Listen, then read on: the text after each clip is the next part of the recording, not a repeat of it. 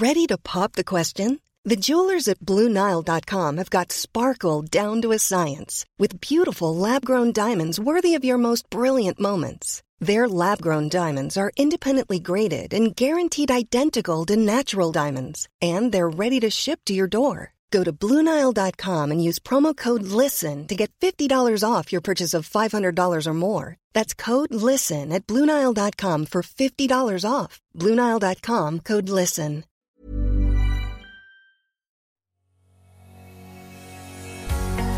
Bonjour et bienvenue sur le podcast Explore Japon. Le podcast qui explore le Japon sous toutes ses coutures. Des conseils voyages, de la culture ou bien de la vie tous les jours en passant par l'apprentissage du japonais partons ensemble deux fois par semaine pour ce magnifique pays qu'est le Japon. Bonjour à tous, aujourd'hui je vais faire un peu dans l'actualité. Comme d'habitude, je ne sais pas exactement le jour où j'enregistre ce podcast quand il sera diffusé, car j'en enregistre beaucoup à l'avance, vous l'avez compris, mais je voulais revenir avec vous sur l'épisode coronavirus et comment je l'ai vécu au Japon. Alors là aussi, je vais vous en parler euh, j'ai pas voulu faire d'épisode un petit peu au moment du coronavirus parce que bah, on ne savait pas comment ça allait évoluer, que tout le monde donne son avis, surtout qu'il y a des gens qui paniquent, d'autres qui paniquent moins, il y a des gens qui disaient que c'était pas grave, d'autres qui disaient que ça allait être l'apocalypse, et je voulais pas rentrer dans ces débats parce que bah voilà, on ne sait pas, on sait pas trop de quoi on parle, et même si j'en parlais avec mes amis et que j'en parlais avec des proches et que j'avais un avis tranché au départ et qui a changé même au fil, bah, au fil des mois, euh, je dois l'avouer, moi au départ, quand je voyais toute cette inquiétude autour du coronavirus en janvier, euh, moi j'étais en train de me dire, comme certains, que c'était juste une grippe et qu'il fallait quand même pas en faire des caisses comme ça. Et puis bon, après, voilà, mon avis a évolué parce qu'on a vu que la situation a évolué. On a tous des avis différents, mais je voulais pas faire dans le sensationnel, je voulais pas faire du clic non plus sur le podcast en disant regardez, il parle du, coronavirus au Japon. Il y a plein de gens qui en faisaient parce que je savais que ça allait être polémique et que ce podcast, j'ai pas du tout envie qu'il soit polémique. Euh, voilà, je parle du Japon, je donne mon avis, ça reste toujours que mon avis personnel. Ça ne veut pas dire que c'est la vérité. Quand je vous parle de quelque chose, ça ne veut pas dire que c'est comme ça au Japon et c'est pas autrement. C'est juste ma vision du Japon, de comment je le vois. Pareil pour les lieux dont je vous parle. Je vous invite à visiter des lieux, peut-être que vous les aimerez pas. Voilà, c'est juste un avis personnel et je voulais pas rentrer dans ce côté un petit peu polémique, mais je me suis dit voilà, je suis rentré du Japon et je voulais vous expliquer bah, moi comment j'ai vécu le coronavirus au Japon. Donc je suis rentré euh, fin, fin euh, attends je ne dis pas de bêtises, mi-avril, je suis rentré le 15 avril je crois. Donc euh, j'ai pu vivre de janvier jusqu'à 15 avril le coronavirus et son évolution là-bas à partir du 15 avril, je, suis l'actualité au Japon, mais je ne suis plus sur place. Il faut toujours se méfier de ce que disent les médias ou même de ce que disent les internautes. Moi, parfois, je voyais des, Instagrammeurs sur Instagram au Japon qui racontaient des choses que je ne vivais, mais pas du tout au quotidien. Euh, j'ai vu des gens, par exemple, dire que sur Kyoto, les gens paniquaient, etc., alors que ce n'était pas le cas du tout. Donc euh, peut-être que lui a vécu des événements comme ça, la personne qui en parlait, mais moi, je ne le vivais pas et je ne le voyais pas.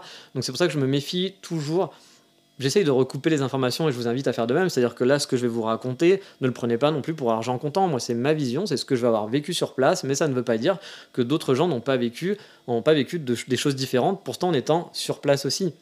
C'est juste une vision, un point. Et donc c'est pour ça que voilà, faut toujours se méfier des informations. Donc là, je continue de suivre l'actualité, je demande des informations à mes amis qui sont sur place, mais je sais que c'est une vision de certaines personnes et que c'est aussi des informations de certains journaux, que c'est peut-être pas forcément euh, le ressenti réel qu'on a sur place. Mais on va commencer cette émission. Et donc je vais remettre le contexte. Quand on a commencé à parler du coronavirus, personnellement, qu'on en parlait vraiment, qu'on dans les journaux que ça commençait à venir un petit peu à droite à gauche. À gauche pardon. Pour ma part, je partais pour la Corée du Sud pour deux semaines. Le monde commençait à s'affoler à ce moment-là, même si en Europe, on voyait ça, je pense, comme quelque chose d'assez lointain à l'époque.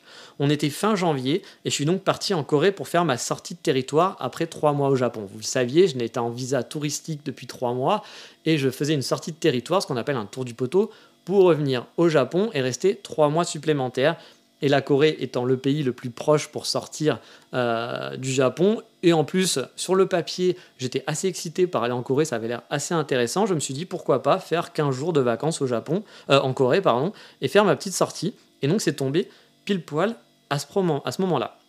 Et mon premier contact avec le coronavirus, au final, bah, ça fut à Séoul, quand j'ai vu débarquer un Coréen avec une combinaison blanche intégrale, euh, avec un masque, etc., avec une visière comme on peut en voir dans les séries euh, où les scientifiques travaillent sur des lieux contaminés, sur des pandémies, etc. Ça a été mon premier contact en quelque sorte avec le coronavirus à ce moment-là. Euh, même s'il y avait qu'une personne comme ça, on s'est dit ah ouais, ok, il commence à se passer quelque chose. Bon, en fait, non, c'était pas vraiment mon premier contact quand j'y repense, parce que c'était déjà un peu avant à l'aéroport d'Osaka où j'avais trouvé qu'il y avait beaucoup de gens qui portaient des masques, beaucoup plus qu'à l'habitude. Au Japon, on porte souvent des masques, mais là, il y avait beaucoup de gens qui portaient des masques, beaucoup plus finalement qu'on en voit à cette période de l'année. Et euh, il y avait surtout des gaijins qui en faisaient des caisses niveau protection. Euh, rappelons-nous encore qu'à cette époque, beaucoup de gens, dont moi le premier, comme je le disais, pensaient qu'on en faisait vraiment des caisses pour pas grand-chose au vu du nombre de cas qu'il y avait. Surtout au Japon, il y avait très très peu de cas, il y avait même quasiment pas de cas. Les cas étaient quasiment uniquement en Chine et en Corée. Et je trouvais que les gens en faisaient vraiment des caisses comme si c'était la fin du monde je comprends. Après, c'était pas un jugement. Enfin, si, c'était un jugement parce qu'on juge tout le temps. Mais moi, mon avis personnel, c'était qu'on en faisait vraiment des caisses alors qu'il ne se passait rien pour le moment.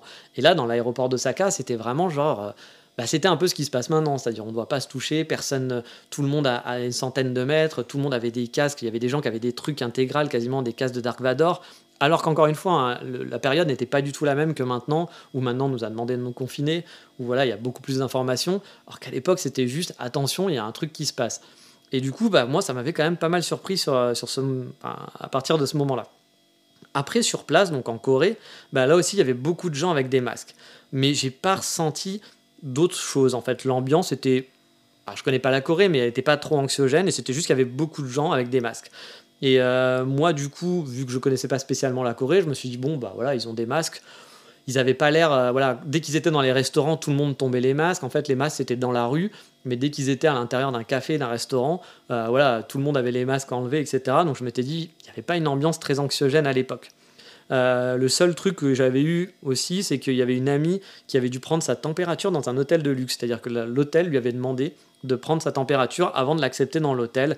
Je pense que c'était aussi, il n'y avait pas d'obligation à cette époque-là, et je pense pas que ça a continué, mais je pense qu'à l'époque, les hôtels de luxe, pour rassurer les clients qui commençaient un peu à se poser des questions, avaient mis des trucs un peu comme ça en place, même si au final, ça n'aurait pas changé grand-chose. Comme vous le savez, on peut ne pas avoir de température et contaminer des gens, mais bon, au départ, les gens ne le savaient pas, et je pense que c'était quelque chose pour essayer de rassurer euh, ces clients un peu tunés, un peu fruqués, qui viennent dans des hôtels, pour faire voir que voilà, on fait attention à nos clients, etc. Mais sinon, à l'aéroport, moi, j'avais pas eu de test spécifique. Il y avait juste bah, savoir les portiques qu'ils avaient mis en place en Corée pour savoir si vous aviez la, température, mais il n'y avait rien d'autre, pas de questions, etc. Et autres. Il y avait juste un passage pour les touristes chinois qui pouvaient encore rentrer en Corée. Donc les touristes chinois étaient, on leur demandait d'aller dans un certain, endroit, et les autres touristes pouvaient passer, bah, voilà, par l'immigration à un autre endroit. Donc c'était la seule, la seule différence qu'il y avait vraiment euh, sur place. Pour ma part, j'étais un petit peu préoccupé pas vraiment à cause du coronavirus, parce que comme vous le disiez, pour moi, c'était pas très grave, c'était juste une grippe, donc je m'étais dit au pire, on est malade. C'était grave pour les personnes âgées. Je suis pas tout jeune, hein, j'ai 39 ans, mais euh, je me disais, bon, a priori, je suis quand même en bonne santé, ça devrait pas être très grave pour moi. Au pire, si j'ai le coronavirus, j'ai une grippe. Mais euh, encore une fois, hein, je vous dis c'était à l'époque, hein, je vous dis pas euh, ce que je pense maintenant, mais à l'époque, voilà, je me disais c'était pas très grave. Mais j'étais inquiet parce que bah, j'avais peur qu'on me bloque l'accès au Japon. Parce que bah voilà, je m'étais dit si je suis malade, même pas un coronavirus, mais que j'ai un peu de température, et bah autant on va pas me laisser repartir à cause d'une fièvre, etc. Et du coup, si vous avez écouté mes podcasts sur la Corée, vous savez que j'aurais pas été super heureux d'être coincé en Corée et de pas pouvoir repartir mon aventure au Japon. Donc du coup, j'avais cette petite crainte. Et par rapport à d'habitude, je dois l'avouer, j'ai fait un peu plus attention. J'ai mis des grosses écharpes, alors que d'habitude, je mets pas souvent mes écharpes pour me balader. Voilà, je ferme un petit peu plus. Moi, je suis pas très frileux, donc je me balade souvent euh, avec le grand manteau ouvert et tout, etc. Là, je faisais un petit peu plus attention. J'avais pas de masque, mais je faisais un peu attention de pas attraper froid en fait. C'était surtout ça, parce que j'avais vraiment peur d'être bloqué à l'aéroport et qu'on me laisse pas rentrer pour une bêtise. Mais finalement, j'ai pu rentrer au Japon sans encombre. Les jours passés, on parlait de plus en plus du coronavirus. J'ai dû aller à Tokyo pour passer un entretien pour un working visa, pour un travail dans le tourisme, pour une boîte que j'aime beaucoup. Mais euh, là, j'ai bah repris finalement euh, le coronavirus vraiment de plein fouet. C'était pas encore les annulations à Kogo euh, des touristes, etc., ou les interdictions de vol, mais certains touristes commençaient à se poser la question de voyager ou non en Asie. Et du coup, l'Europe était à l'époque encore épargnée à ce moment-là. On était tout début mars, mais économiquement, bah, c'était pas rose et on commençait vraiment à s'inquiéter dans le secteur du tourisme au Japon, puis bah, sûrement ailleurs aussi, hein, mais là je vous parle du Japon. Et forcément, bah, mon opportunité, qui était peut-être une opportunité de travail, a été vite bloquée. Pas d'embauche, on n'y pensait même pas car l'année allait être vraiment trop compliquée économiquement. Du coup, ça a été un, gros coup dans la gueule pour moi. Alors, je ne sais pas si j'aurais été embauché au final, mais voilà, le coronavirus a un peu bloqué la possibilité d'avoir un working visa. Donc finalement, bah, le coronavirus m'avait touché en quelque sorte de plein fouet, pas en étant malade, mais en bloquant bah, cette opportunité de working visa. Comme je vous l'avais dit, euh, j'aurais peut-être pas été embauché, etc. Hein, j'en sais rien. Mais clairement, ça n'a pas aidé pour être dans des bonnes conditions pour avoir le poste sachant que bon, j'avais quand même des gens qui avaient poussé derrière, il n'y avait plus que le boss qui devait prendre une décision si oui ou non il avait besoin de moi ou pas. Bon, bah finalement, ça s'est pas fait. C'est dommage pour moi parce qu'en plus, c'était une société moi que j'aime beaucoup, j'aime beaucoup les gens qui travaillent là-bas, etc. C'était aussi une de mes rares chances de pouvoir travailler parce que je ne parle pas très bien japonais, voire quasi pas. Mon anglais n'est pas très bon non plus. Donc du coup, bah, là, c'était un boulot avec des touristes français. Ça aurait été plutôt chouette. Ça me motivait bien, cette société-là. J'aime beaucoup ce qu'ils font. Mais voilà, ça s'est pas fait. Donc le coronavirus, en quelque sorte, bah, j'ai été un petit peu victime. Alors, je mets des guillemets, hein, parce qu'il y a des gens qui en chient beaucoup plus que moi, euh, ou qui en ont chié, et, ou qui sont décédés à cause du coronavirus. Moi, c'est juste une opportunité que j'ai pas eue. Mais euh, disons que sur le moment, je m'étais dit, putain, ça fait chier. Euh, par contre, sur Tokyo, bah, RAS, on n'en parlait pas plus que ça entre, entre les gens. L'ami qui était avec moi voulait qu'on se fasse juste des checks par le coude et il portait un masque en permanence, mais pour la plupart des gens, il n'y avait pas de différence. Et puis même, c'était un peu, pas la rigolade, hein, parce qu'il y avait quand même une inquiétude, mais genre le check du coude, c'était un peu genre on est content et tout, etc. C'est rigolo. Mais la plupart des gens, là, c'était pas, ils s'en foutaient. Les écoles étaient tout de même fermées à l'époque, c'était la seule mesure du gouvernement japonais, que le gouvernement japonais avait prise. Mais les enfants se retrouvaient par centaines dans les parcs avec leur mère pour faire des pique-niques. Du coup, bah, on ne ressentait pas vraiment un sentiment d'état d'urgence ou quoi que ce soit. Il n'y avait pas d'état d'urgence à l'époque, hein, mais les écoles avaient été quand même fermées. Mais finalement, ça ne changeait rien parce que tous les écoliers étaient ensemble dans des parcs, il faisait beau, il y avait des pique-niques. Donc, bon, bah, moi j'étais là en train de me dire, ces mesures, à quoi ça sert réellement. Et en Europe, bah, c'était toujours pas la panique. On en était plus à insulter les Asiatiques qu'on croisait dans la rue. Et comme vous le savez ensuite, le foyer a vite changé. Euh, voilà, c'était plus l'Italie et l'Europe. C'est pour ça qu'aussi il y a un côté. Euh, j'ai des anecdotes par exemple d'un ami, euh, quand il est rentré du Japon, son meilleur ami lui a dit Ah, tu fais attention, hein, tu mets bien un masque, hein, tu mets bien tes gants. Puis dans l'avion, tu fais attention, hein, tu fais. Comme si par exemple ça allait être un pestiféré, puis genre on n'allait pas se voir tout de suite parce qu'il revenait d'Asie. mon pote l'a un peu mal pris parce qu'il lui a dit mais regarde le nombre de morts en Europe, regarde le nombre de morts au Japon. Je pense que c'est plus à moi de m'inquiéter qu'à toi de t'inquiéter par rapport à, à, moi quoi. Et c'est vrai qu'on a, on a, on a vécu un peu ce moment-là. Euh, enfin, moi, je n'ai pas très bien vécu le côté euh, des Français. Je sais que c'est pas tous les Français, hein, mais certains Français qui euh, l'ont mauvaise sur l'Asie. Genre, c'est de la faute de l'Asie, c'est la faute des Chinois. Bien sûr, les Japonais sont des Chinois pour certaines personnes. Et on a envie de dire, oui, enfin, pour le coup, si vous regardez le Japon, comment ça s'est développé et comment ça s'est développé en Europe, je pense que les gens plus crado étaient plus en Europe, qui ont moins fait attention que les Asiatiques, finalement, qui ont pris des mesures, même si, euh, voilà, la Chine, c'est parti de la Chine, mais ils ont pris des mesures, chose qu'on a moins prises chez nous et moins rapidement, ou peut-être moins efficace, efficacement. Donc je pense qu'il faut toujours mettre de l'eau dans son vin. Voilà, il n'y a pas des gens qui sont mieux ou moins bien, mais arrêtons de rejeter la faute sur les autres, etc. Euh, si euh, les gens, il y a des pays où il n'y a pas du tout eu de coronavirus, comme par exemple à Taïwan, ils ont quasiment pas de morts. Pourtant, Taïwan, ils sont entre la Chine et le Japon. Hein. donc, euh, quoi qu'il arrive, on est en tort. Et quand je dis on est, c'est pas les, que les gouvernements, c'est nous aussi dans nos comportements, tout simplement. Et encore une fois, hein, je le répète, je le précise tout le temps, ce n'est que mon avis. Vous pouvez ne pas le partager, vous avez totalement le droit. C'est mon podcast, donc je raconte mon avis, je donne mon avis, mon opinion de comment je ressens les choses. Ça ne veut pas dire que je détiens la vérité vraie, vous le savez, et on a tous des avis et des, ressentis différents. Voilà, vous l'écoutez, vous en faites ce que vous voulez après derrière, je n'impose rien du tout. Retour à Kyoto, donc, après cette escapade à, à Tokyo euh, début mars, et là forcément on voit une différence parce que les Chinois n'ont plus accès depuis quelques temps au Japon. Et du coup, Kyoto est vraiment vide. C'est vraiment, impressionnant de voir la différence avec et sans les touristes chinois. Parce que vraiment, les touristes chinois, bah, c'est un tourisme de masse au Japon.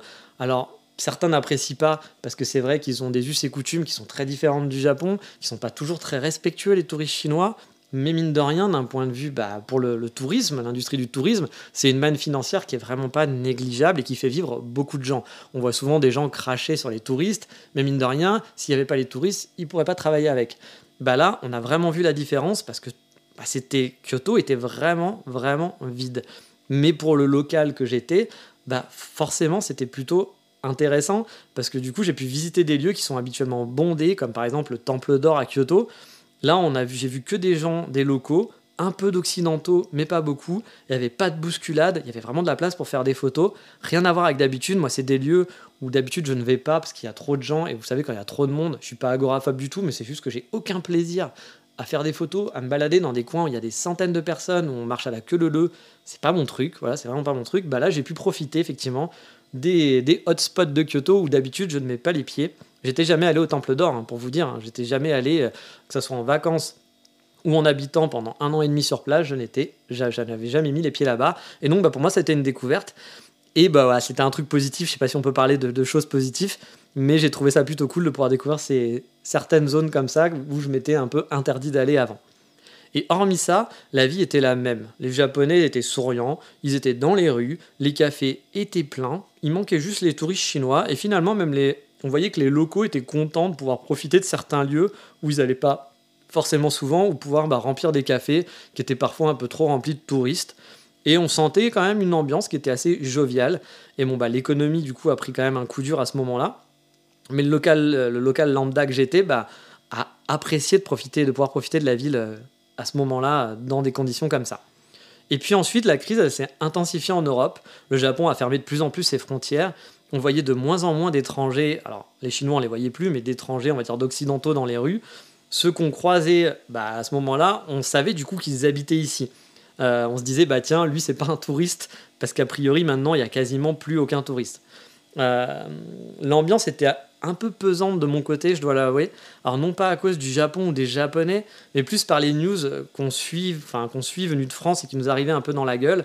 Euh, moi j'avais des amis qui étaient confinés, il y avait des chiffres qui grimpaient. C'était assez un moment assez étonnant au final de voir en fait une partie de sa vie en panique, avoir ses amis, ses familles qui, étaient stressés. Il y avait un côté un peu angoissant parce que mine de rien, bah, quand vous avez des news ici en France à longueur de journée, on vous dit c'est la fin du monde, c'est la fin du monde, c'est la fin du monde.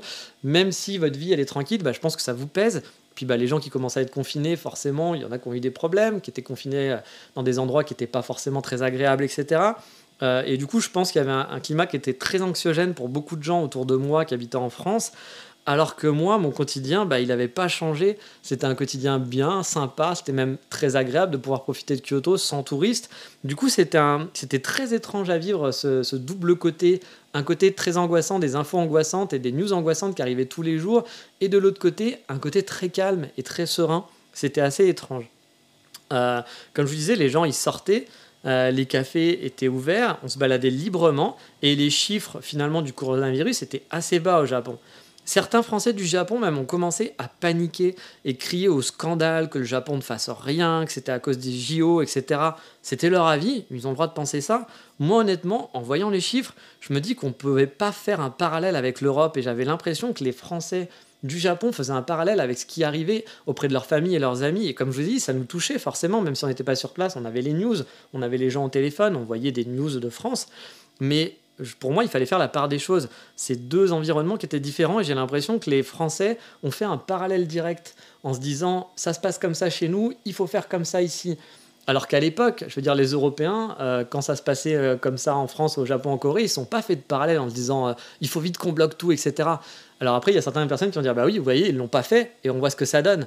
Là, je regarde les chiffres de mortalité au Japon, je regarde les chiffres de mortalité en Europe en Europe, ça continue de grandir, grandir, grandir. Au Japon, ça grandit aussi en ce moment. Mais c'est beaucoup moindre, c'est beaucoup plus petit. Et des gens m'expliquaient qu'il fallait faire un confinement strict, final, qu'on ne devait pas un truc, que Abe c'était un connard, etc. Que les Japonais ne comprenaient rien. Bah, je suis désolé, mais j'ai eu cette conversation il y a 4 semaines. J'ai justement essayé de regarder 4 semaines pour voir qui avait raison. Pas pour dire j'ai raison, t'as tort, mais pour me dire peut-être peut que je suis dans le déni et que je comprends pas. Bah, là, je vois que les chiffres en France, ils augmentent, ils augmentent toujours. Même si on dit qu'il y a des baisses, ils augmentent toujours. Au Japon, ça augmente, mais dans des proportions qui sont mais beaucoup, beaucoup plus minimes. Donc comme quoi, bah, peut-être que la solution japonaise par rapport au Japon, elle est adaptée. La solution japonaise en Europe ne serait pas adaptée, ça c'est sûr. Mais voilà, chaque pays a ses spécificités, a des coutumes, a des façons de vivre qui sont différentes, et du coup, je suis pas sûr qu'il faut remettre en parallèle. Encore une fois, c'est que mon avis, mais du coup, c'est vrai que j'ai vu plein de Français s'exciter sur les réseaux sociaux, et ce moment-là m'a un peu gavé, je dois l'avouer. Parce que pour moi, il fallait remettre aussi dans le contexte. Hein. Euh, au Japon, ça avait commencé bien avant la France. C'est-à-dire que, comme je vous le dis, hein, en janvier, euh, il y avait déjà des cas au Japon qui commençaient à arriver. Alors qu'en France, on n'en avait rien à branler en janvier, hein. il faut il faut l'avouer. On en parlait un peu loin, mais c'était genre, ah, c'est le truc des Asiatiques, c'est bon, laissez-nous tranquilles.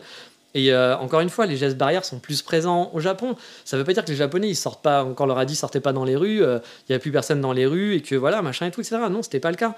Mais je pense que bah, la façon de vivre n'est pas la même, que le contexte n'est pas le même, et que du coup, il fallait bah, pas faire un parallèle direct et voir tous les gens s'énerver sur les réseaux sociaux ou tous les gens se dire spécialistes de quelque chose parce qu'ils ont lu trois articles sur Internet. Moi, c'est quelque chose qui m'agace. Moi, encore une fois, je donne mon avis, mais j'impose pas. C'est-à-dire que moi, mon, mon avis à l'époque, c'était que ce que faisait le gouvernement japonais, c'était pas si bête pour le moment en tout cas. Euh, après, voilà, si le gouvernement japonais avait dit on bloque tout, j'aurais pas dit mais c'est un scandale, pourquoi tout bloquer? Non, voilà, moi j'ai mon avis, je suis pas un spécialiste en la matière, c'est juste un avis d'un mec qui essaye de réfléchir par lui-même, mais j'impose rien du tout et je vais pas dire que c'est la solution ce que je dis. Et c'est vrai que tout ce moment-là sur les réseaux sociaux m'a un peu gavé de voir beaucoup de gens s'exciter, s'énerver, à chaque fois savoir mieux que les autres. Moi, c'est quelque chose au bout d'un moment qui m'agace un peu énormément. Vous savez que pour ça aussi que j'aime bien être euh, au Japon, parce qu'au Japon, on va moins donner son avis en général. Euh, le groupe va prédominer. Et euh, alors qu'ici en Europe, on va plus avoir tendance à dire moi j'ai raison, je connais la vérité, j'ai la bonne parole, euh, j'ai la façon de bien vivre et donc je vais te l'imposer. Moi, c'est toujours les trucs qui, m'embêtent un petit peu. C'est ça que j'aime pas trop ici dans notre pays. Encore une fois, c'est mon ressenti. Ça peut pas dire que ça se passe vraiment comme ça, mais c'est comme ça que je le ressens. Et du coup, j'avoue qu'à ce moment-là, bah ouais, j'étais un petit peu agacé par les, par les Français, en fait, les Français du Japon. Voilà, les Français du Japon sur Instagram et compagnie. Pas tous, hein, mais sur certains Français du Japon. Après, quand je dis je suis agacé, ça ne veut pas dire que je dis qu'ils ont tort. Hein. Je dis juste, voilà, je ne sais pas s'ils ont raison, si moi j'ai raison. Euh, c'est juste mon ressenti et comment je l'ai vécu, tout simplement. Mais je dis pas que j'ai raison et qu'ils ont tort. C'est voilà, moi je ressentais comme ça et du coup ça m'agaçait un peu de voir tous ces gens s'exciter euh, alors que la situation pour moi n'était pas la même. Du coup, après, voilà, ce que j'ai fait, c'est juste que je me suis pas trop pris la tête avec les gens et j'ai juste bloqué, muté certaines personnes pendant un moment en me disant voilà, ça sert à rien de se prendre la tête de toute façon, on peut en discuter, mais si c'est pour discuter, il y a discuter et il y a aussi les gens qui vont vouloir vous imposer leur avis et ça c'est moins, ça sert à rien de parler dans ces cas-là, je pense. Euh, donc après je vais reprendre le, quotidien, donc les jours passés, et les Japonais portaient, je trouvais, de moins en moins de masques. J'avais trouvé depuis que le début de la crise, les Japonais portaient bah, plus de masques que d'habitude au tout début, comme je vous le disais, par exemple à l'aéroport à Osaka. Mais fin mars, alors que c'était la panique en Europe, bah, les Japonais commençaient à enlever le masque parce que c'était les beaux jours, etc. C'était plus l'hiver. Et j'avais vraiment l'impression que bah, ça baissait un petit peu, voilà, cette ambiance anxiogène pour les Japonais. Alors que moi, j'avais un côté qui était toute la communauté francophone et les Français qui étaient à fond dans l'anxiogène et les Japonais qui, eux, bah, commençaient à s'en foutre un peu. Euh, ça les intéressait pas plus que ça, le coronavirus. Et entre-temps, on avait eu le droit à deux choses marquantes. Il y avait le manque de papier toilette donc via une rumeur sur internet qui indiquait que la matière première pour faire le papier toilette était le même que pour faire les masques, et que par conséquent, vu que le monde entier découvrait l'utilité des masques, ben on allait être en pénurie de papier toilette au Japon. Et il y a des Japonais qui ne sont, sont pas en reste dans la bêtise, hein, comme chez nous, hein, qui se sont jetés sur les supermarchés, ont fait des stocks de papier toilette, et ça a provoqué une pénurie de PQ pendant une bonne semaine. Et de même pour les masques, j'ai discuté avec les japonaises qui me disaient avoir acheté plus de 2000 masques au cas où. Voilà, pendant le mois de mars. Ce qui rendait difficile finalement l'accès aux masques, même au Japon. On n'en trouvait quasi plus en magasin, ou alors il fallait se lever super tôt et faire une queue de malade pour peut-être avoir la chance d'acheter une boîte euh, dans un magasin qui avait finalement récupéré des stocks. Pour ma part, moi perso, j'avais pas de stock habituellement de masques. J'avais, je porte des masques si je suis malade pour ne pas contaminer les autres. Ça, c'est quelque chose que j'aimerais rappeler parce que là, c'est vrai que c'est la, mode maintenant des masques en France, qui est normal. Mais j'ai l'impression que les gens pensent que les masques c'est pour les protéger eux. Non, le masque c'est pas pour vous protéger vous, c'est pour protéger les autres. C'est-à-dire que vous mettez un masque habituellement quand vous êtes malade pour ne pas, bah voilà, donner vos miasmes aux autres personnes. C'est pas une histoire de se protéger soi-même, c'est un respect par rapport aux autres. Ça, c'est un truc à garder en tête je vous dis pas pas de porter de masque en ce moment, au contraire, il faut les porter. Mais c'est parce que pour protéger les autres, pas pour vous protéger vous. Vous êtes peut-être bah, justement euh, euh, porteur du virus, porteur sain, et donc il faut éviter bah, de filer ces miasmes à quelqu'un d'autre. Même si vous toussez pas, bah, il suffit de quelques postillons, hein, ça peut suffire. Donc il vaut mieux porter un masque pour faire attention. C'est normalement comme ça qu'on porte un masque à la base. Donc, comme vous l'avez compris, moi j'achetais des masques habituellement que quand je suis malade ou que je sentais que j'allais être malade. Bah là, j'étais pas malade à l'époque, euh, début, enfin en fin d'année, décembre, etc. Donc, j'avais pas de stock. Et du coup, bah, là, je voulais en porter pour rassurer les gens, parce que vous êtes un étranger sur place, et même si, bah voilà, en plus, moi à l'époque, on savait pas trop encore qu'il y avait des porteurs sains, etc. et tout, mais quand on était dans les transports et autres, les gens, la plupart du temps, s'en foutaient, mais quand on a commencé à rentrer de plus en plus dans la crise du coronavirus, voilà, il y avait des gens quand même qui vous regardaient un petit peu bizarrement parce que vous étiez un étranger que vous n'aviez pas de masque. Donc j'ai essayé de m'en procurer j'ai eu la chance d'avoir une amie euh, française qui, elle, en avait en stock et qui m'en a passé euh, quelques-uns. Donc j'ai pu me porter mes masques aussi Euh, de temps en temps, j'en portais pas tout le temps, mais je les portais surtout dans les transports en commun ou dans les lieux bondés pour rassurer les gens à la base. Mais je remets aussi le contexte. Hein. À Kyoto, nous avions que 20 cas. Il n'y avait pas 20 morts, hein, mais 20 cas qui étaient fin mars. Donc seulement 20 personnes malades. Il n'y avait pas de quoi s'inquiéter ou de parler d'épidémie quand il y a 20 cas de malades. Surtout que ça n'avançait pas beaucoup. Hein. C'est pas 20 cas euh, parce que ça s'était déclaré il y a deux jours et qu'une semaine après, ça allait exploser. Non, c'était juste qu'il y avait 20 cas pour l'instant et que ça faisait bah, déjà deux mois quasiment qu'il y avait seulement 20 cas de malades à Kyoto. Puis en fait, il y a les Japonais de l'étranger qui ont commencé à être rapatriés. Et là, les aéroports ont commencé à être bloqués, à être fermés. L'aéroport d'Aneda, par exemple, à Tokyo, a été fermé. Il y a des compagnies aériennes comme ANA qui ont annulé tous leurs vols jusqu'au 25 avril. Et l'ambassade française a commencé à demander à ses ressentissants de rentrer au plus vite, qu'un tarif préférentiel était mis en place pour rentrer. Oui, mais voilà, en fait, ces vols étaient aussi annulés parfois et pas remboursés. Il fallait payer en plus pour prendre un nouveau vol. Du coup, que faire quand on vous dit il y a des vols à prendre de rapatriement, il faut payer 640 euros, que moi j'ai un ami, hein, il a pris un vol à 640 euros, ah, je sais plus, c'était genre le mercredi, on lui avait déjà annulé un vol avant par une autre compagnie. Là, euh, l'ambassade dit il faut prendre des vols Air France pour rentrer au plus vite. Il y a des vols qui sont moins chers que d'habitude, même si ça reste quand même cher, qui sont à 640 euros, qui ne sont pas des vols directs. Pour partir, mon ami, bah, du coup, se dit je vais prendre ces billets-là, je vais retrouver ma famille, ce que je comprends totalement. Moi aussi, je me suis posé la question de partir à ce moment-là. C'était vers le 20 mars, un truc comme ça. Et euh, il prend son vol. Le lendemain, son vol est annulé. Alors, alors que c'était censé être des vols de rapatriement qui étaient garantis, etc. et autres. Son vol est annulé. Et là, la compagnie lui dit ah bah si vous voulez, euh, on vous fait un avoir en novembre. Bah non, enfin on m'a déjà annulé un vol, vous comprenez, j'ai pas envie d'en avoir. Puis en novembre, il y a peu de chances que je parte en vacances en novembre. Euh, et puis euh, sinon, il dit ah bah vous pouvez sinon changer votre billet, mais il faudra payer 170 euros de plus. Ah, ça commence à faire un peu cher le billet d'avion, puis surtout quand on vous dit que c'est des vols de rapatriement, qu'il faut absolument les prendre, etc. Bon, lui, il l'a fait, finalement, il a pu avoir un vol. Euh, donc, c'était son vol de dimanche qui avait été annulé. Il a pu prendre un vol le vendredi. Donc, du coup, on, lui a certifié cette fois que le vol de vendredi serait pas annulé, etc. et autres. Donc, du coup, il a pris le vol. Il a dû tout partir, préparer ses affaires à la hâte euh, pendant la nuit pour pouvoir partir. Donc, ça a été quand même une bonne galère pour lui. Et moi, je dois avouer que je me posais la question à savoir si j'allais prendre un vol la semaine d'après, parce qu'il y avait encore des vols de rapatriement.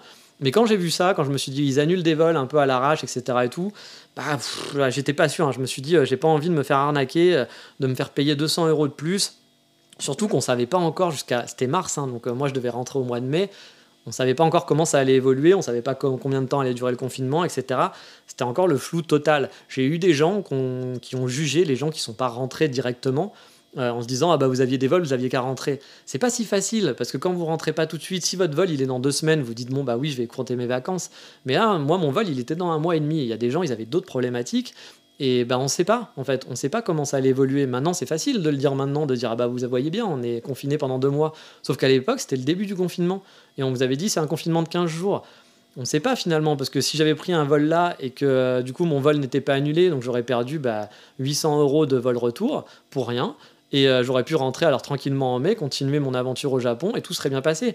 Donc c'est des décisions qui sont pas simples. On ne sait pas vraiment sur quel pied danser. Il faut faire des choix, réfléchir. Et je peux vous dire que moi, pendant un mois, j'ai pas arrêté à me demander est-ce que je rentre, est-ce que je rentre pas, en prenant bah, les informations qui changeaient tous les jours. Tous les jours, ça changeait. À un moment, on nous disait qu'on n'allait pas être confiné au Japon. Finalement, on va peut-être être confiné. Puis en fait, on n'est pas vraiment confiné, c'était partiel. Puis finalement, c'était pas Kyoto. Tous les jours, il y avait des informations qui changeaient.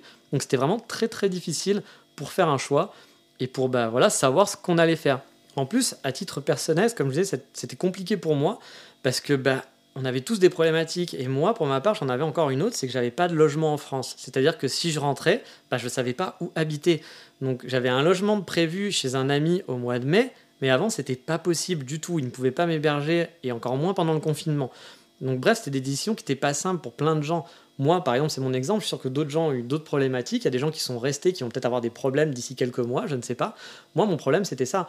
Euh, je ne savais pas si je pouvais rester jusqu'au mois de mai. Je ne savais pas si ensuite j'allais avoir un billet d'avion qui allait me coûter 5000 euros parce qu'il n'y aurait plus de billets d'avion. Mais si je rentrais tout de suite, j'avais pas de logement. Donc je dormais dans la rue. Je ne savais pas où dormir, etc. J'avais pas encore d'options. J'ai essayé de chercher des pistes, etc. Mais ça prenait du temps. Et du coup, bah, c'était pas simple de prendre une décision. Donc attention quand vous jugez à la hâte des gens, euh, remettez dans le contexte. Vous, vous étiez confiné chez vous. Enfin, je vous dis vous, peut-être que vous en faites, mais il y a des gens. Moi, je sais que j'ai eu cette réflexion-là d'une personne. Euh, voilà, il faut se remettre dans le contexte. Il faut toujours se remettre dans le contexte. Euh, c'est pas forcément simple pour tout le monde. J'ai peut-être pas pris la bonne décision. D'autres gens qui sont encore sur place ont peut-être pas pris la bonne décision, mais c'est pas si simple. Encore une fois.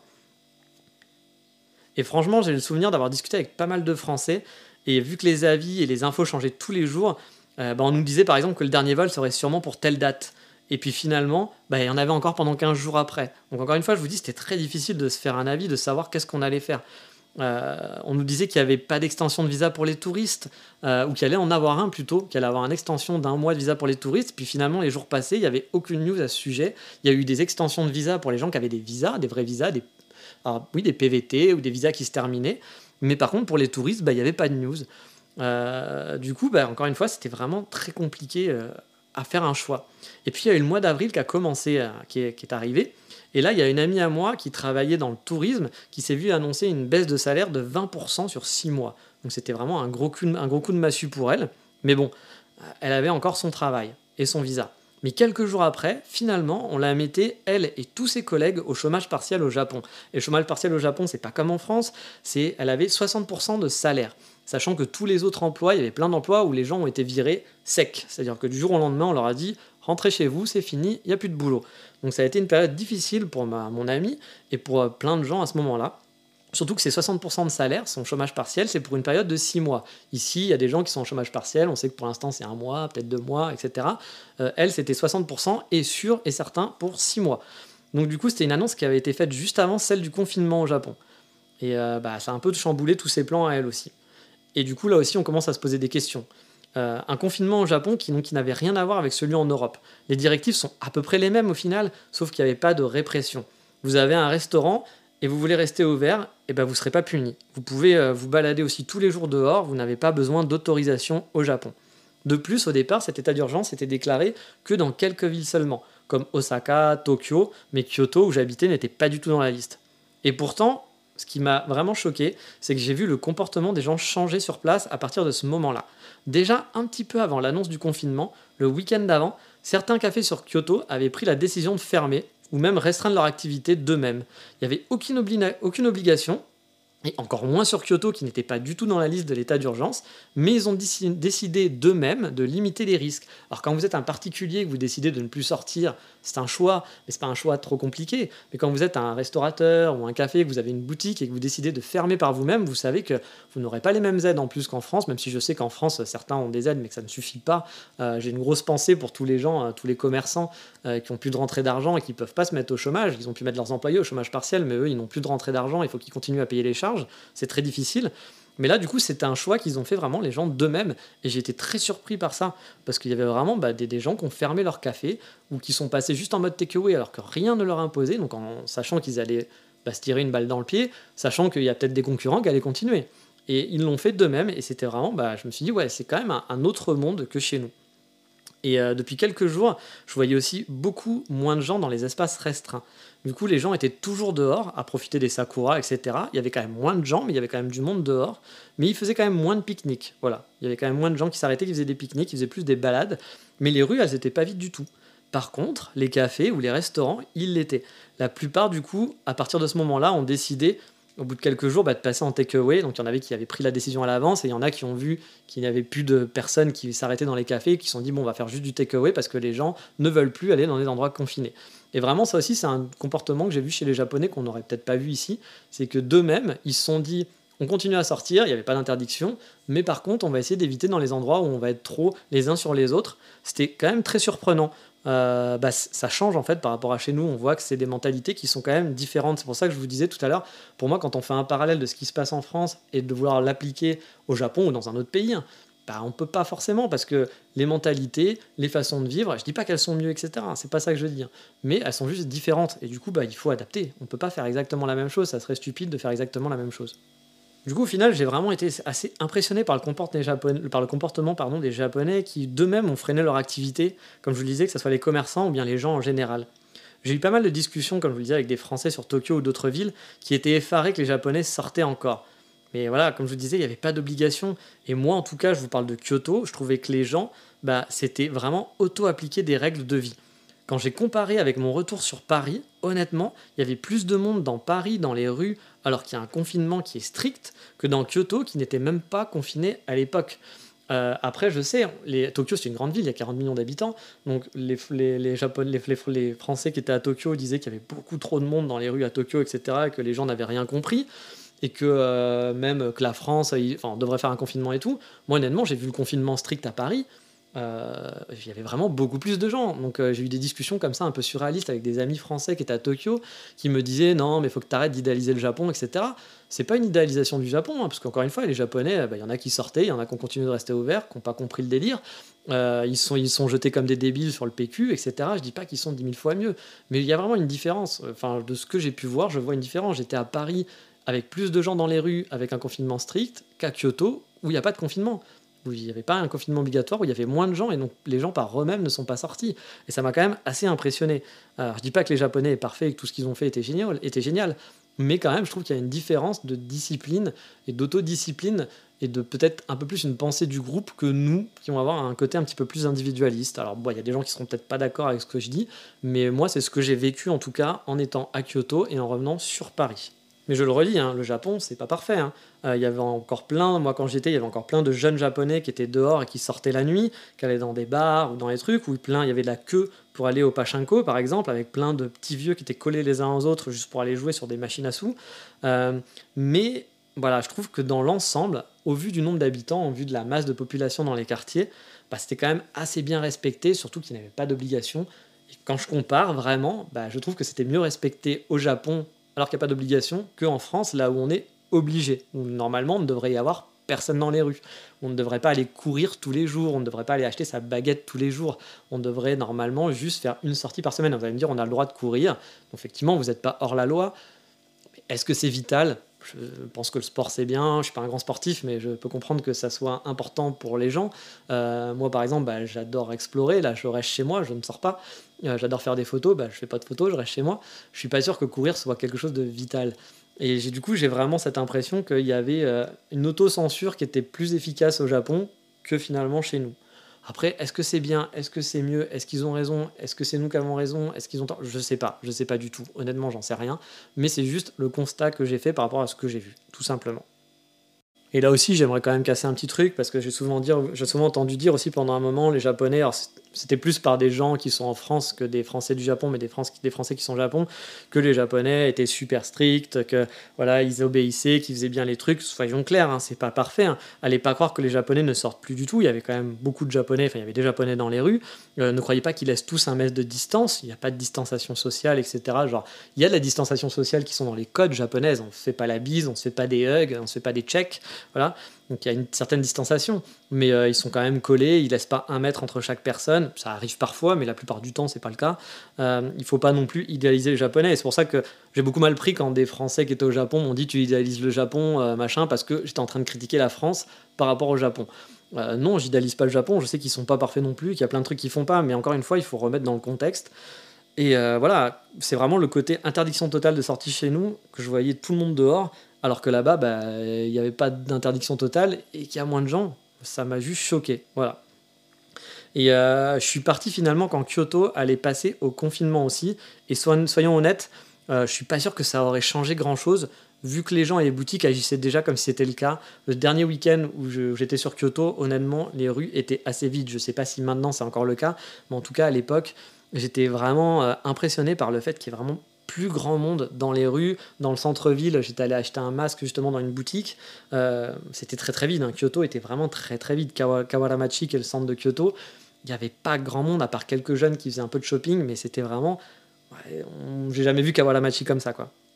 Et donc mon dernier rapport avec le Japon pendant cette phase, ça a été l'aéroport, car finalement je me suis décidé à prendre un vol de rapatriement après, donc comme je vous l'ai dit, plusieurs hésitations. Hein, j'ai pas, c'est pas je me suis dit oh, bah, je reste au Japon puis je m'en fous. Hein. Non non, j'ai vraiment réfléchi souvent. Pendant un mois, j'ai pas arrêté de me poser la question. Tous les jours, je suivais des news et je me disais est-ce qu'il vaut mieux rentrer ou est-ce qu'il vaut mieux rester?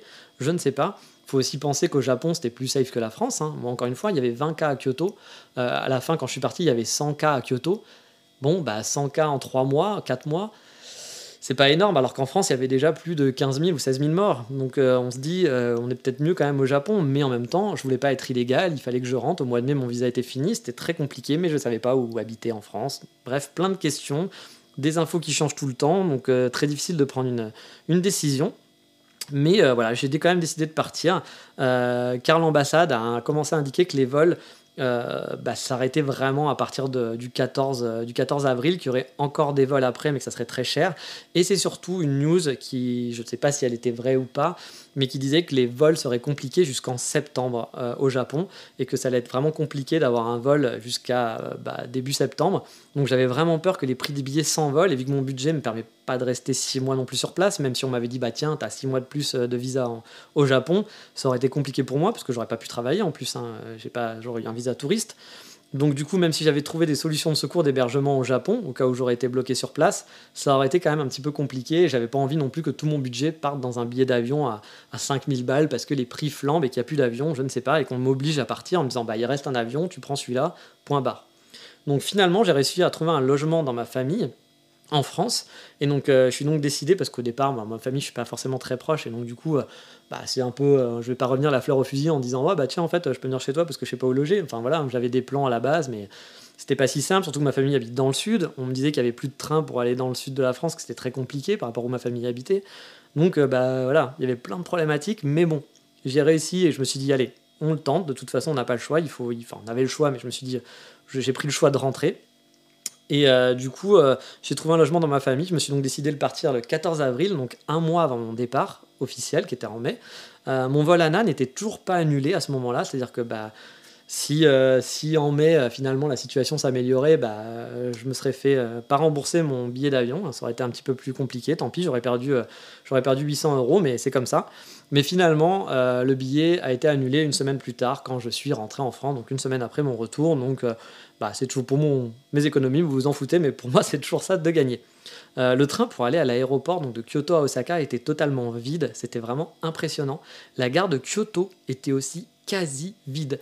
À un moment donné, je me suis retrouvé, pour ceux qui connaissent, dans le gros hall central de la gare de Kyoto, qui est souvent un gros centre, euh, il y a du monde, ça bouge dans tous les sens. Là, il n'y avait personne, j'étais tout seul, à part trois contrôleurs de la JR. C'était vraiment impressionnant comme, euh, comme situation, vraiment. Mais j'ai eu encore pire comme, euh, comme, comme, situation, parce que du coup j'étais dans le train pour aller à Osaka, enfin pour aller à l'aéroport d'Osaka. Il était 17h, donc il n'y avait vraiment pas une âme qui vive. Et arrivé à l'aéroport, alors là ça a été encore plus choquant, on était trois dans le hall euh, d'enregistrement de l'aéroport. Il n'y avait que trois personnes, avec un aéroport totalement désert. Euh, je pense que je revivrai jamais euh, cette ambiance-là de ma vie. C'était vraiment impressionnant. Les trois quarts des comptoirs et de l'aéroport en général étaient éteints, donc il n'y avait pas de lumière. On serait cru dans un film post-apocalyptique, pardon, avec seulement un ou deux comptoirs allumés, et il n'y avait pas encore d'activité parce que j'étais arrivé en avance au cas où mon vol était à minuit mais vu que je savais pas s'il allait pas avoir des problèmes ou autre, hein, on sait jamais. Puis bah, il y avait plus de vol après derrière, c'était censé être le dernier vol vraiment officiel pour rentrer. Finalement, il y en a eu d'autres, mais à 2000 ou 3000 euros euh, la semaine suivante. Euh, donc j'ai bien fait de prendre celui-là. Euh, mais c'était vraiment une ambiance assez, assez folle. Quoi. C'était, j'ai fait des vidéos sur place à un moment donné et j'étais là en train de me dire ouais, tu ne revivras pas ça avant. Hein. des aéroports totalement vides, des sièges totalement vides, pas d'activité. Alors que c'est souvent des... Bah voilà, il y a du monde à non plus finir dans un aéroport. Là, c'était vraiment impressionnant. Et pour conclure, bah, l'époque sur place fut vraiment étrange, franchement, pour moi, entre le parallèle de l'Europe et le Japon. De voir pas mal de francophones vouloir appliquer les mêmes règles qu'en Europe, et encore une fois, hein, peut-être ils ont raison, hein, je ne sais pas, hein, je ne connais pas l'avenir, euh, je ne suis pas un spécialiste de la question, euh, et comme eux ne sont pas des spécialistes, je pense, euh, au passage, donc je ne sais pas s'ils ont raison ou tant, mais voir la vie au Japon qui me semblait pas spécialement touchée par le virus, ce qui était toujours le cas quand j'ai enregistré ce podcast, car il n'y avait que 170 décès ou 200 décès, euh, alors que bon voilà, il y en avait plus 9 en un jour, alors en France il y en avait plus de 500. Donc vous voyez la différence de parallèle, encore une fois, hein, quand je parlais avec des amis qui me disaient non mais le Japon ça va, va exploser comme la France, etc. Bah, nous on a encore 500 morts, eux ils en ont que 9. Euh, donc, euh, alors ça peut-être peut-être que quand le podcast va être publié, le Japon va être à, 20 000 morts. Je le souhaite pas. Hein. Je, ne sais pas du tout. J'en sais rien. Mais du coup, par rapport à la situation actuelle, j'ai du mal avec les gens qui vont rentrer dans des paniques extrêmes d'un coup et surtout qui vont vouloir appliquer les mêmes règles.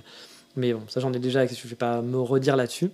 Mais du coup, c'était une expérience qui a été assez étrange à vivre. On a tous vécu quelque chose d'étrange de toute façon euh, avec euh, cette période, que ça soit le confinement pour vous qui étiez en France ou dans d'autres pays qui m'écoutaient, euh, et le parallèle décalé au Japon où finalement bah, on sortait, on vivait comme tous les jours. Il y avait quelque chose qui changeait, hein, mais bah, moi j'étais dehors, je me baladais, il y avait plein de gens qui portaient pas de masque. Si c'était agréable, il faisait beau, c'était les sakura. Et c'était vraiment difficile de ce parallèle. Il y avait un côté stressant et puis un côté quand on oubliait un petit peu ce qui se passait, qu'on oubliait les news, qu'on oubliait les amis euh, et qu'on oubliait un petit peu toutes les infos, bah, euh, sur place, c'était chouette, c'était agréable. Donc du coup, c'est vrai que c'était un, truc qui était vraiment, euh, vraiment étrange à vivre, j'ai trouvé. Et pour ma part, bah, ça a chamboulé beaucoup de choses, ça a chamboulé tous mes plans pour travailler et avoir un visa. Donc au Japon, c'est rapidement tombé à l'eau dès début mars du coup. Donc c'est vrai que ça a été pour moi un, un crève-cœur, hein, parce que de ne pas pouvoir rester au Japon, j'avais un plan qui me semblait compliqué. Je savais que ça allait être difficile d'avoir ce boulot-là, mais je m'étais dit, putain, si ça marche, j'étais vraiment le mec le plus chanceux de la galaxie et je réalisais mon rêve. Je travaillais dans une boîte que je kiffais, euh, pour un boulot qui avait l'air assez intéressant. Et en plus, euh, bah, je vivais au Japon, ça y est, c'était fait, j'avais un salaire, un visa, et ça aurait été cool. Donc euh, j'aurais réussi mon rêve, et finalement, bah, tout ça s'est écroulé un petit peu à cause du coronavirus. Je ne sais pas si je pourrais retourner au Japon plus tard, je n'en sais rien du tout. on verra bien j'ai des plans, je vais y travailler, je sais que ça va prendre du temps, mais ça je vous en parlerai dans un autre podcast un peu hors sujet un jour. Mais euh, voilà, c'était un, petit peu, un petit peu étrange tout ce qui s'est passé à ce moment-là, en plus de ne pas savoir qu'est-ce qui allait se passer, comment j'allais rentrer, j'ai pas de logement en France, de faire des calculs, des suppositions. Ça a été franchement un, des derniers mois qui ont été compliqués. J'ai pas du tout profité finalement, même si je me suis baladé, j'ai pas profité de mes trois derniers mois au Japon parce qu'à partir de mars et de rechercher un boulot, bah, tout s'est un peu écroulé. Alors bien sûr, je me plains, mais ma situation n'est vraiment pas euh, critique comme certains qui ont perdu des membres de leur famille ou bien qui ont perdu un emploi ou qui se retrouvent dans des positions financières vraiment très difficiles. Et j'espère vraiment que ça ira pour vous tous et vos proches, vos amis et même les gens que vous connaissez pas. J'espère que tout se passera bien pour tout le monde. Donc j'ai pas à me plaindre. Là, moi, j'habite dans ma famille. Euh, ma famille m'héberge. J'ai bah, pas de travail, il va falloir que je retrouve un travail, il va falloir que je retrouve un logement plus tard. Une fois qu'on sera déconfiné, il va falloir que je reconstruise ma vie en France en attendant de pouvoir retourner un jour au Japon. Il va falloir que je rééconomise de l'argent parce que bah, j'ai eu pendant deux ans, j'ai utilisé mon budget, etc. Je n'ai plus trop d'économies, j'en ai encore un peu, ne hein, vous inquiétez pas, mais j'ai euh, juste ce qu'il faut pour vivre quelques mois. Donc euh, tout va bien, c'est pas, pas l'horreur et j'ai de la chance, je suis confiné dans, un, dans une maison où il y a une piscine et, et un jardin. Donc euh, voilà, contrairement à plein de gens, je suis quand même très privilégié. Mais, euh, mais voilà, j'espère que ça va aller bien pour tout le monde et qu'on pourra reprendre notre vie euh, très prochainement. Et c'était juste voilà, vous donner mon point de vue sur comment j'ai vécu au Japon et ce que j'ai vu au Japon. Encore une fois, ça ne veut pas dire que c'est ce qui s'est passé totalement au Japon, c'est juste moi comment je l'ai vécu et ce que j'ai ressenti, tout simplement. Du coup, euh, cet épisode était un peu long, on fera pas de coup de cœur du moment, c'est même le plus long je pense que j'ai fait. on va conclure l'épisode là-dessus. Et dans le prochain épisode, on parlera de quelque chose de beaucoup plus sympathique avec mes conseils manga. Alors, ça fait trois ans que je lis plus de manga du tout, mais avant, j'étais un gros, gros consommateur. Je lisais deux tomes par jour et mon budget tournait vers les 300 euros d'achat de manga par mois. Ça ne sera donc pas un podcast des nouveautés du moment, mais juste des mangas que j'ai vraiment adorés et j'espère que ça vous donnera envie de les découvrir.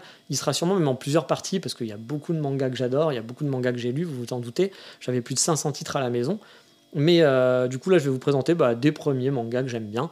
Et il y aura sûrement d'autres épisodes qui viendront petit à petit au fil du podcast. Mais sur ce, je vous dis à bientôt. J'espère que cet épisode, qui est un petit peu différent d'habitude, vous aura pas trop saoulé. Mais j'avais envie de donner un petit peu mon ressenti de comment j'avais vécu tout ça là-bas. Et n'hésitez pas à me poser des questions si vous avez des questions à le sujet. Toujours pareil, vous savez, il y a mon Instagram qui existe, donc qui est N-G-E-E, N-G-E-E, N-J, on prononce ça N-J. C'est mon compte Instagram, vous pouvez avoir des photos du Japon. J'ai un stock, même si j'habite plus au Japon, j'ai un stock énorme de photos sur le Japon, donc vous inquiétez pas, j'en ai pour des années encore à pouvoir en poser. Il n'y a pas de problème là-dessus, donc je vais essayer de vous faire découvrir. bien sûr, il y aura peut-être maintenant mes stories, ça sera moins japonaise, hein, mes stories, vu que c'est en France.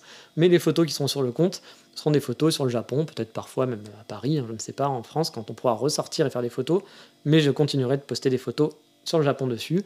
Il y a aussi la page Facebook de l'émission qui s'appelle Explore Japon sur Facebook, tout simplement. Si vous avez des questions que vous voulez poser, je suis plus présent sur Instagram que sur les autres réseaux sociaux, donc n'hésitez pas à utiliser Instagram, à me suivre et à m'envoyer un message dessus. Si vous voulez avoir une réponse, il y aura plus de chances. Je ne réponds pas toujours super vite aussi, donc excusez-moi si je ne réponds pas, mais j'essaye de répondre à tout le monde. Même si vous avez des questions sur votre voyage, n'hésitez pas à en poser, ça sera avec plaisir. J'en profite aussi pour refaire un petit peu de double promo N'hésitez pas à voter pour le podcast sur Apple Podcast pour ceux qui l'écoutent sur un iPhone ou sur un iPad ou sur un Mac, de donner une petite vote et un petit commentaire. Une petite note, ça fait toujours plaisir. Ça permet en plus de faire connaître un peu plus ce podcast. N'hésitez pas à le partager aussi auprès des gens. Là, j'ai vu que pendant le confinement, pour être honnête, hein, les stats ont baissé par rapport. Il y a eu un gros gros pic avant le confinement, là, en début d'année. Euh, vraiment, les, les, stats ont explosé. Je ne sais pas pourquoi. Et puis ça a redescendu un petit peu. Alors, c'est toujours resté à un niveau euh, très haut par rapport par rapport à l'année dernière. Mais voilà, ça, ça, ça a redescendu. Et là, depuis quelques semaines, pareil, ça remonte. Je ne sais pas pourquoi.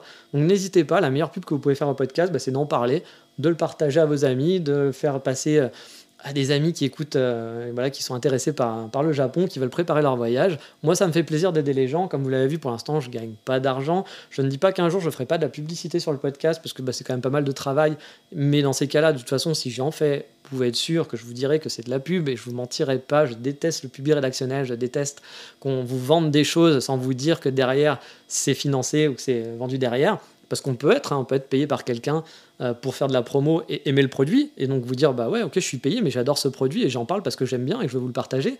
Euh, on peut aussi juste vendre un produit sans, sans l'aimer mais juste parce qu'on a été payé, il n'y a pas de problème, à partir du moment où on le dit. Donc peut-être que je viendrai un jour à faire un peu de pub pour gagner 2-3 sous, vous l'avez compris, hein, là j'arrive sur la fin de mon budget, donc il va falloir quand même que je trouve un peu des revenus, je ne vais pas pouvoir passer mon temps à faire des podcasts, et mine de rien ça prend du temps à faire des podcasts, en faire deux par semaine ça prend quand même un petit peu de temps, il y a quand même du travail derrière.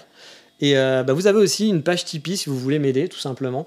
Euh, la page Tipeee de l'émission. Alors il suffit d'aller sur Tipeee, je ne sais pas si vous connaissez, mais c'est une plateforme qui permet bah, de donner en fait de l'argent tous les mois euh, à quelqu'un que vous aimez bien pour son travail, pour être suivi son travail. Donc il y a des forfaits, vous pouvez donner 1 euro, 3 euros, 5 euros. Vous pouvez arrêter quand vous voulez, vous pouvez juste donner un mois et puis c'est tout. et ça permet, bah, du coup, ça va dans mes poches, hein, tout simplement, je ne vais pas vous le cacher.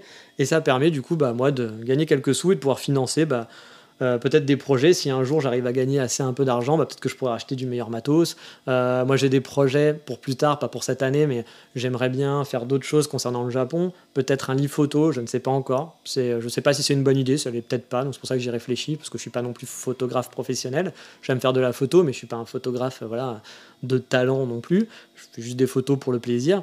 Mais il y a des photos que j'aime bien. Je ne sais pas si ça intéresserait des gens d'avoir un livre photo et de, de participer, par exemple, pour avoir ce livre photo. Euh, j'ai peut-être des projets de guide aussi, de guide sur les cafés au Japon, un guide papier qui me plairait bien de faire et tout, etc. Mais pareil, bah, il faudra un peu d'argent pour financer tout ça. Donc je sais pas encore, hein, c'est des projets. Euh, mon but c'est pas de devenir multimillionnaire avec tout ça, mais c'est juste de faire des projets sur le Japon parce que j'adore ce pays et en attendant de pouvoir y retourner, bah, j'aimerais bien continuer à bah, partager cette passion et vous partager euh, ma passion du Japon et pour ce pays que j'aime tant. et j'espère que j'y retournerai très bientôt pour m'y installer et que je pourrai vous accueillir un jour là-bas aussi avec grand plaisir. Et euh, encore une fois, tout ça reste gratuit. Le podcast, il reste gratuit, il sera jamais payant. Et si vous avez des questions, je ne peux pas être votre agent de voyage, hein, mais si je peux vous aider à y répondre de temps en temps, ça sera avec plaisir. Si je peux vous aider à, préparer votre voyage, ou si vous avez des questions sur deux ou trois choses, ou sur la vie au Japon, parce que vous voulez faire une école au Japon, là aussi, c'est avec plaisir que je vous aiderai si vous avez des questions. Donc n'hésitez pas à envoyer des messages. Juste, je ne réponds pas toujours super vite. Mais voilà. Désolé, ce podcast aura été très très long du coup, mais je me suis dit, vu qu'il est long, autant en profiter pour faire toute la promo entière, comme ça c'est fini, vous aurez même peut-être pas écouté. Et sur ce, je vous dis à bientôt pour le prochain épisode où cette fois on parlera juste manga, manga et rien que des mangas. Allez, ciao, bye bye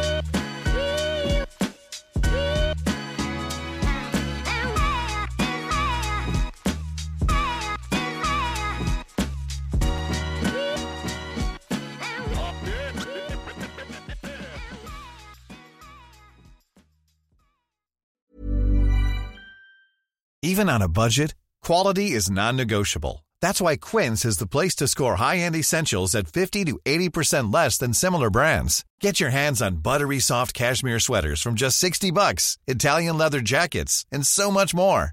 And the best part about Quince, they exclusively partner with factories committed to safe, ethical, and responsible manufacturing. Elevate your style without the elevated price tag with Quince. Go to quince.com slash upgrade for free shipping and 365-day returns.